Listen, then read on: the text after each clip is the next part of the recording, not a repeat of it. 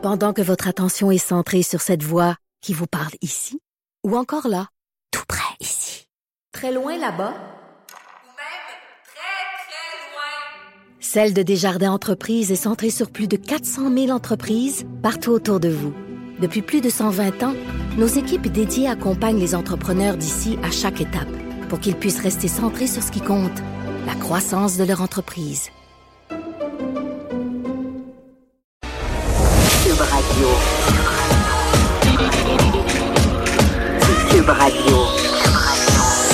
Acteur majeur de la scène politique au Québec. Il analyse la politique et sépare les faits des rumeurs. Trudeau le midi. Bon mercredi, aujourd'hui on est le 3 avril 2019. Mon nom est Jonathan Trudeau. Vous écoutez Trudeau le midi à Cube Radio. Ça brasse ici sur la colline parlementaire, évidemment, le projet de loi du gouvernement Legault sur la laïcité qui continue à faire beaucoup, beaucoup, beaucoup réagir.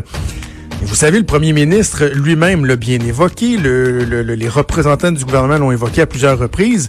Des analystes dont je suis ont aussi fait mention de l'importance d'avoir un débat qui soit posé, qui soit serein, qu'on puisse éviter euh, les dérapages.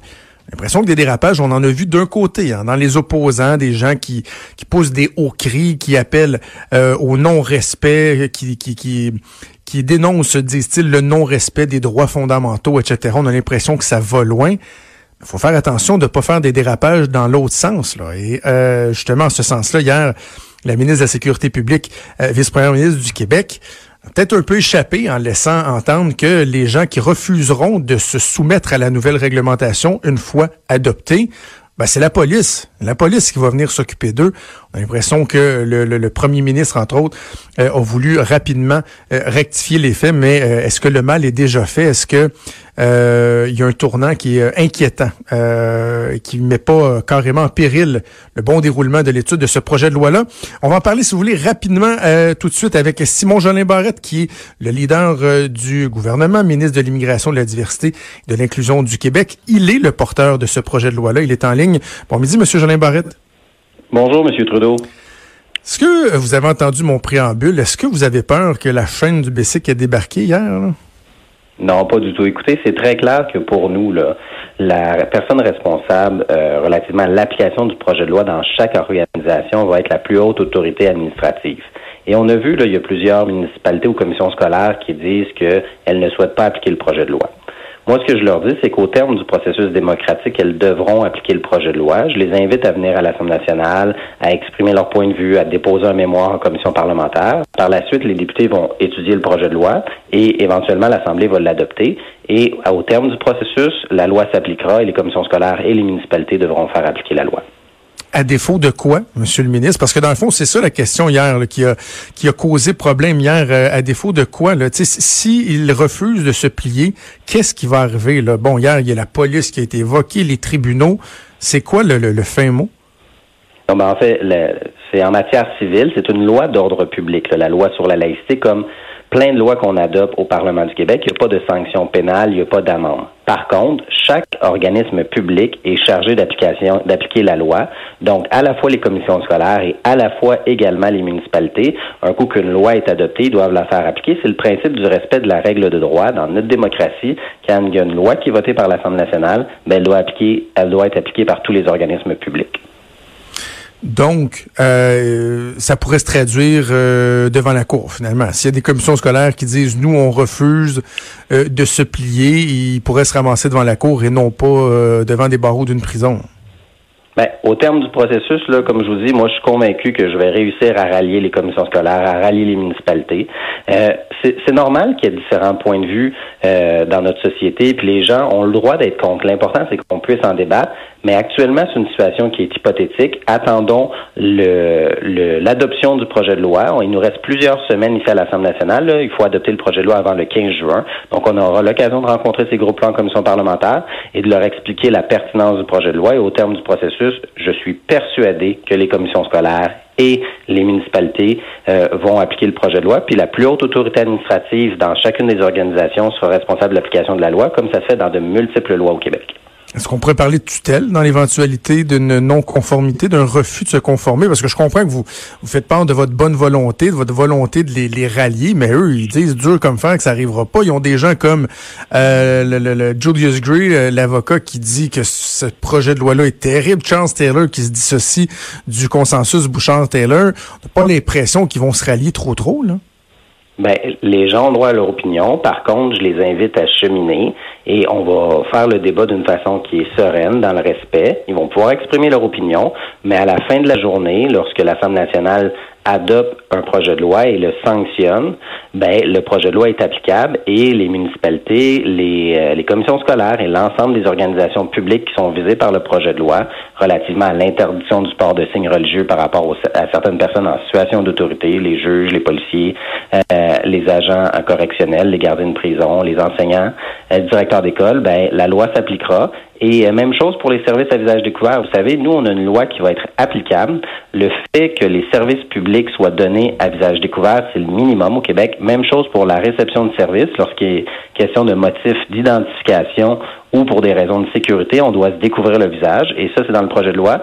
Et j'ai un projet de loi qui est balancé, qui est pondéré et qui est surtout applicable au jour de sa sanction.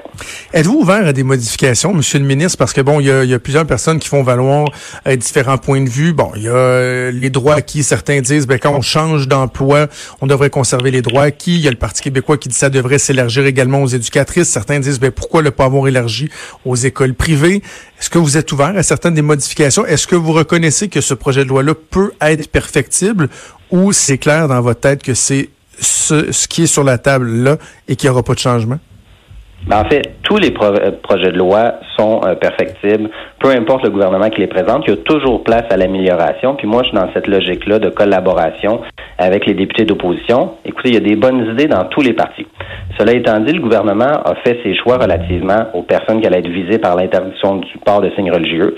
C'est un projet de loi là, qui, qui assure un équilibre entre les droits collectifs et les droits individuels, mais je suis ouvert aux suggestions en commission parlementaire, à entendre les points de vue des autres groupes d'opposition. Puis euh, s'ils déposent des amendements, je vais les étudier avec rigueur. On va avoir des discussions, mais à ce jour, j'ai pas eu de, de suggestions d'amendement encore au projet de loi de façon formelle. Donc, on va tenir l'étude détaillée du projet de loi dans les prochaines semaines. Puis j'espère que les députés d'opposition également vont déposer des amendements, comme ça on pourra en discuter. Par exemple, sur le- les signes religieux non visibles, on se demande, bon, est-ce que vraiment on doit euh, inclure la notion de tout signe religieux ou pas s'en tenir uniquement aux signes qui sont visibles, non? Ben, en fait, vous savez, euh, moi, ce que je souhaite, là, c'est que pendant une certaine période limitée de temps, lorsque vous travaillez dans une fonction où les signes religieux sont interdits, vous n'avez pas le droit d'en porter. Là, on parle d'application de la loi. Vous vous souvenez, avec le Parti québécois, on était rendu à sortir le tape à mesurer pour savoir le caractère ostentatoire ou non d'un signe religieux. Moi, j'ai pas voulu embarquer là-dedans. Donc, la règle applicable, c'est lorsque vous êtes durant votre prestation de travail, vous ne portez pas de signe religieux si vous êtes un policier, un enseignant, un directeur d'école.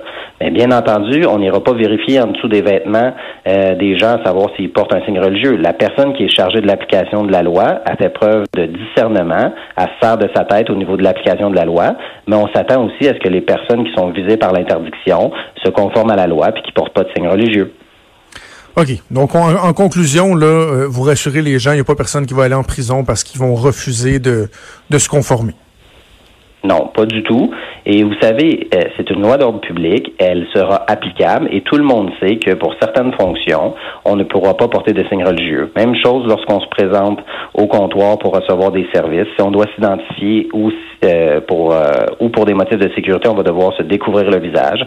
Les employés de l'État, les fonctionnaires de l'État, en toutes circonstances, ils doivent avoir le visage découvert, à moins que ce soit pour une exception. Exemple, un médecin euh, qui fait une opération, ben c'est sûr qu'il va il va porter un masque. Même chose pour euh, un soudeur qui, euh, qui fait de la soudure, ben il va avoir le droit de porter un masque.